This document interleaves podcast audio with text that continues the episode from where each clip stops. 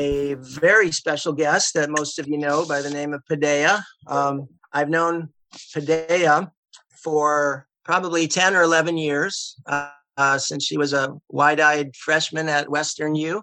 First of all, hello, Padea. I assume you're there. Hi, Rod. Hi, everyone. Hi, Padea. For those that don't know, Padea has done a, a, ton of things for this association. She was started up a lot of our uh, current social events way back when, um, when she was in charge of our social committee.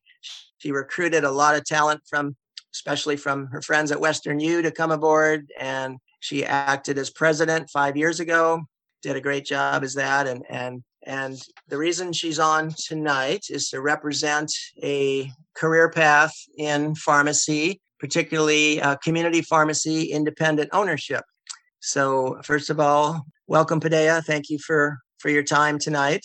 Thank you. I know you just got out of a uh, COVID clinic, correct? Yes. Um, sorry, it ran a little later than I expected. And so, um, uh, yep, we're finished though. And we've been having a lot of these little mini COVID clinics, and this one was uh, it just so happened to be for a corporate, corp- big corporation. So okay, okay, yeah. you doing mostly uh, Pfizer? Uh, yes, mostly Pfizer has been the preference. Um, Johnson Johnson has actually picked up in interest lately, so that's good to see. Um, they do have a halt on that shipment, but they're encouraging transfers between providers right now. So that's a good thing. Okay. Yeah. Well, um, getting getting started with talking about how you evolved your career. Let's go back to pharmacy school for you and all the decision process that you went through, and and let us in on the journey from that time in your life to today, and how that evolved into um, what you're doing today. Yeah. So. Um, I graduated in 2014 from Western U.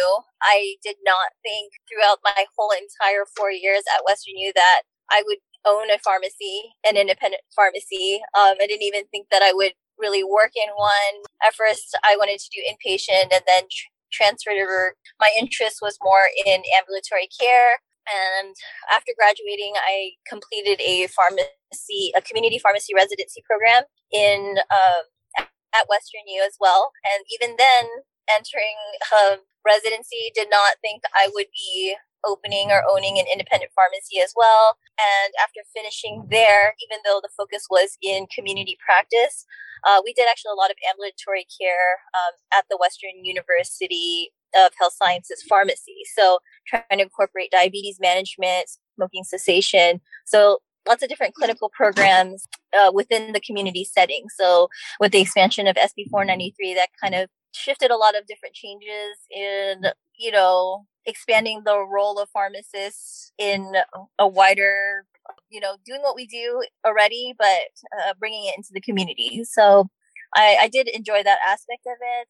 Um, so after finishing at, at my PGY1, I actually at um, Prospect Medical Group as a ambulatory care pharmacist. It's a, a management, um, medical management company for physicians um, and I was there. And I think at that time I was transitioning and spoke with my classmates at the time who graduated with me about opening a pharmacy and kind of putting that desire in to use what I learned in community practice or my residency into the community pharmacy. So some clinical services like travel medicine. We really wanted to incorporate diabetes care. Um, not MTM exactly, but I guess it's considered comprehensive medical management now specifically.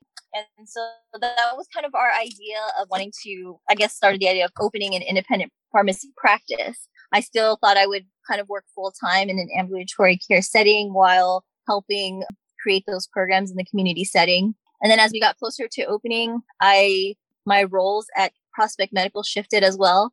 You know, ambulatory care, even though it's been around for a long time, unfortunately, there's still that component where um, we can't bill for our services for pharmacists. And so I was also offered a kind of part time position with Blue Cross Blue Shield to work on their ambulatory care services um, part time. So I thought that would be a good transition for me to kind of work for Blue Shield and kind of dedicate more time for the pharmacy as well to develop those programs. And then so I, I left Prospect Medical and went full time with the pharmacy while working on some things with Blue Cross Blue Shield. And that's that was five years ago. Uh, we opened Quinn's Pharmacy in Huntington Beach, an independent pharmacy practice. We, you know, started off the bat. I think we were one of the very, very few pharmacies that offered birth control without a prescriptions at at the time. Um, right when the board uh, created their um, standard operating procedures or protocol for it, we took it and started the program. Our our main you know our we never really there was the one thing for us that was important was that we did charge for our services.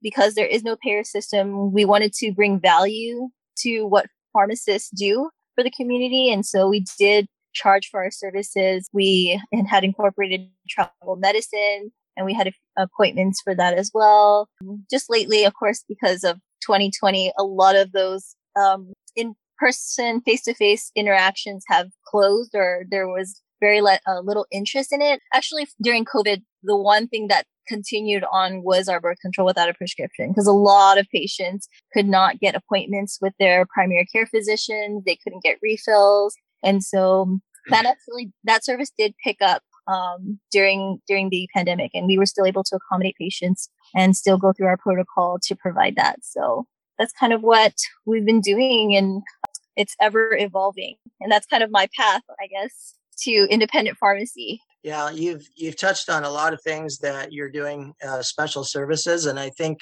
from my experience, every successful independent pharmacy has found their niche, um, so as not to compete head on with the chains on everything, but to go after some of the the services and and customers that are not going to the chains uh, and aren't monopolized by the chains so you've you've touched on a lot of interesting things that are happening already with Quinn's. What are some other things that you've noticed in the industry now, uh, independent pharmacy industry as a whole, um, that's happening out there currently? A lot of changes. I mean, dispensing. You know, there's a lot of new payment systems. I guess we've kind of encountered some pharmacies doing an all cash business um, charging, I think they're called Bumblebee they just take cash for prescriptions like generics. Um, we've been kind of competing with what's called um, direct primary care physician groups that go off of a membership basis. So that's actually in our community. There's a physician that dispenses medications at like a 10%, you know, at cost to directly to their patients while charging a monthly membership um, to see them. And you know, the funny thing is, is that their margins are probably better than ours.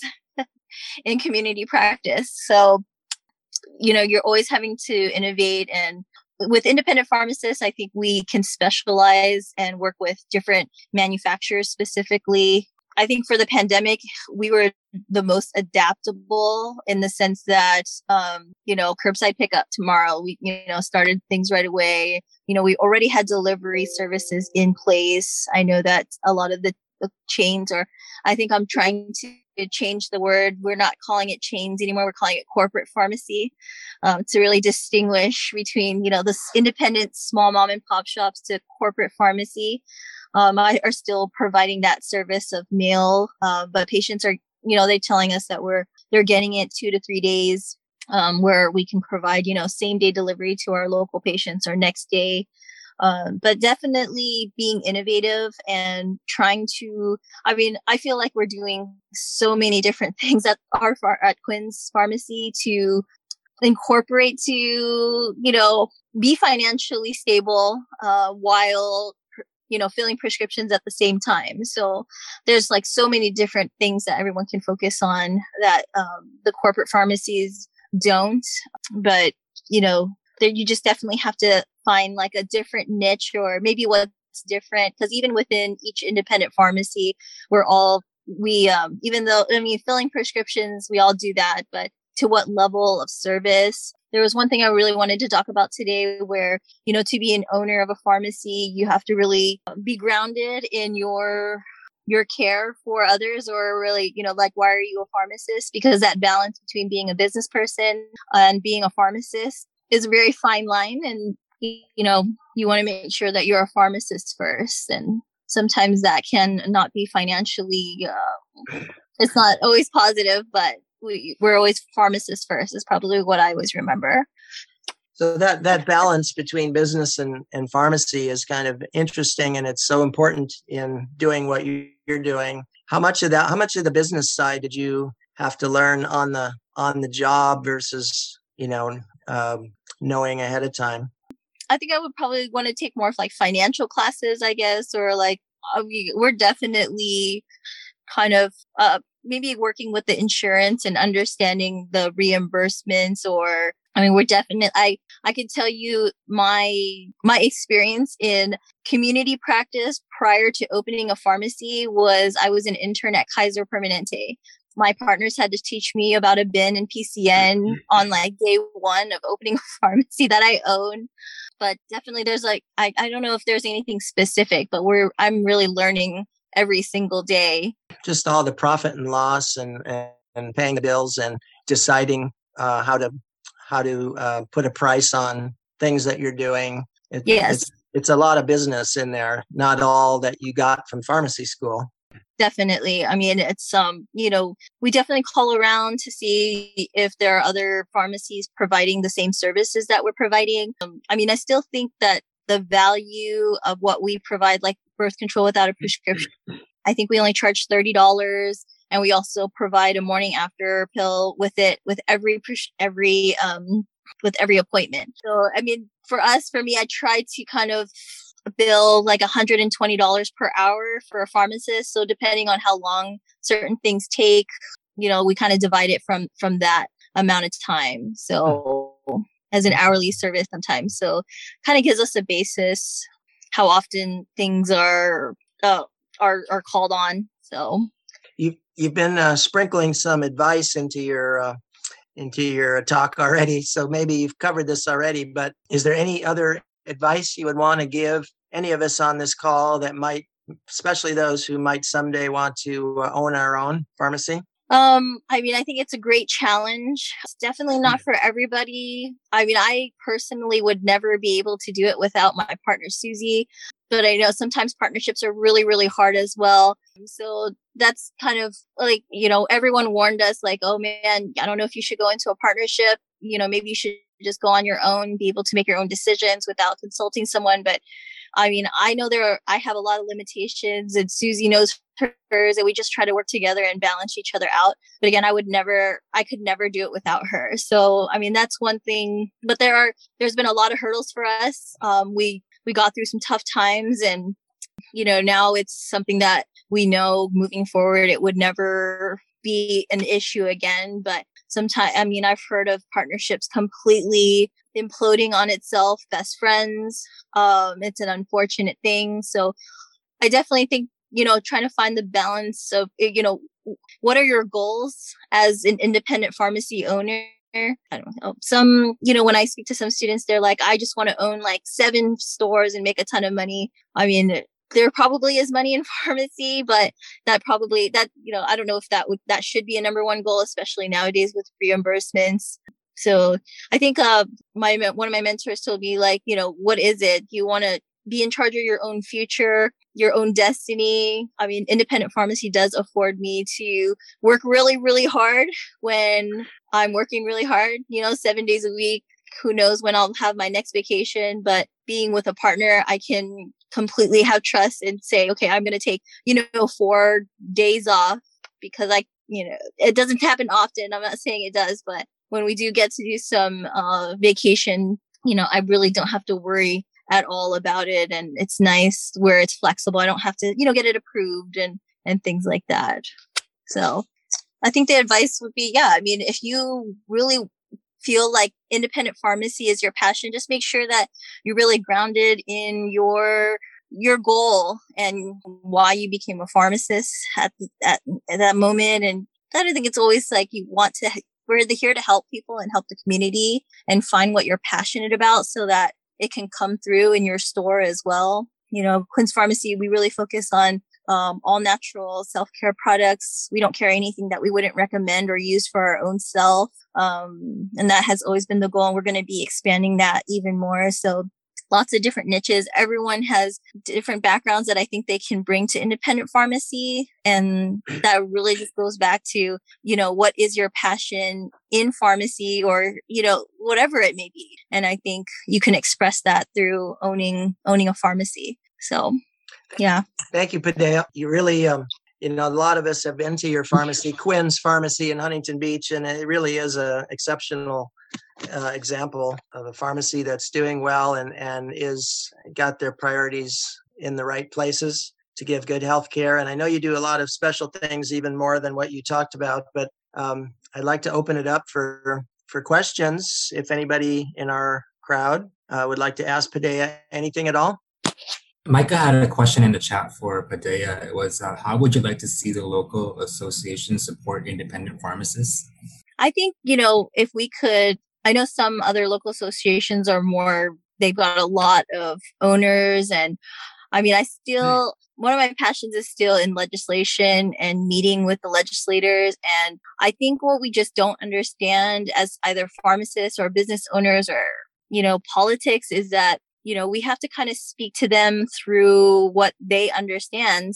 So I think I don't know if politicians see pharmacists as, you know, small business owners or healthcare providers. And there is, again, like that balance between the two. And we, depending on if we're speaking, you know, sorry to talk sides, but Republican or Democrat or whatever it is, they kind of have to understand like what side we're really trying to benefit for. I mean, of course, yes, we talk about low reimbursements and things like that, but they really have to understand that, re- you know, we can't survive as a small business and provide these very special services to vul- a, a very large vulnerable population. Um, and I think that's the, that the compassion part is really missing when we go and talk to them. So I would like to see like the local association, if we can, you know, get get into more of the uh, those meetings with those legislators and really represent you know pharmacy as you know as healthcare providers and and not just the business i guess.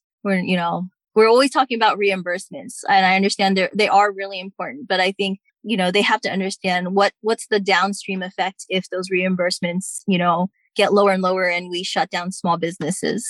So especially with the pandemic i feel like there willing to listen a lot more than before.